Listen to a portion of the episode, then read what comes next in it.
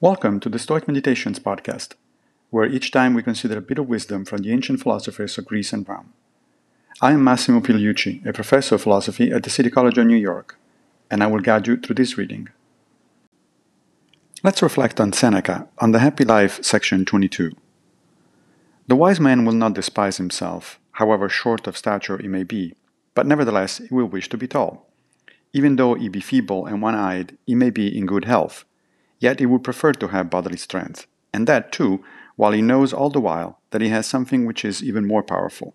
He will endure illness and will hope for good health. Seneca continues his discussion of so called preferred indifference. That is, the sort of things that we may reasonably want, even though they do not, in themselves, make us better human beings.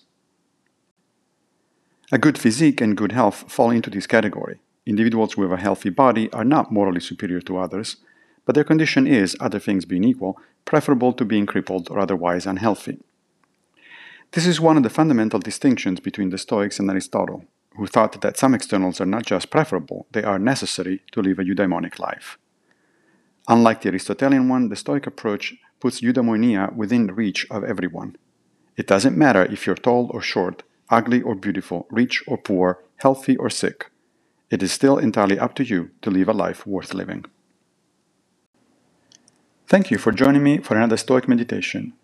I will be back with a new episode very soon, if Fortuna allows, of course.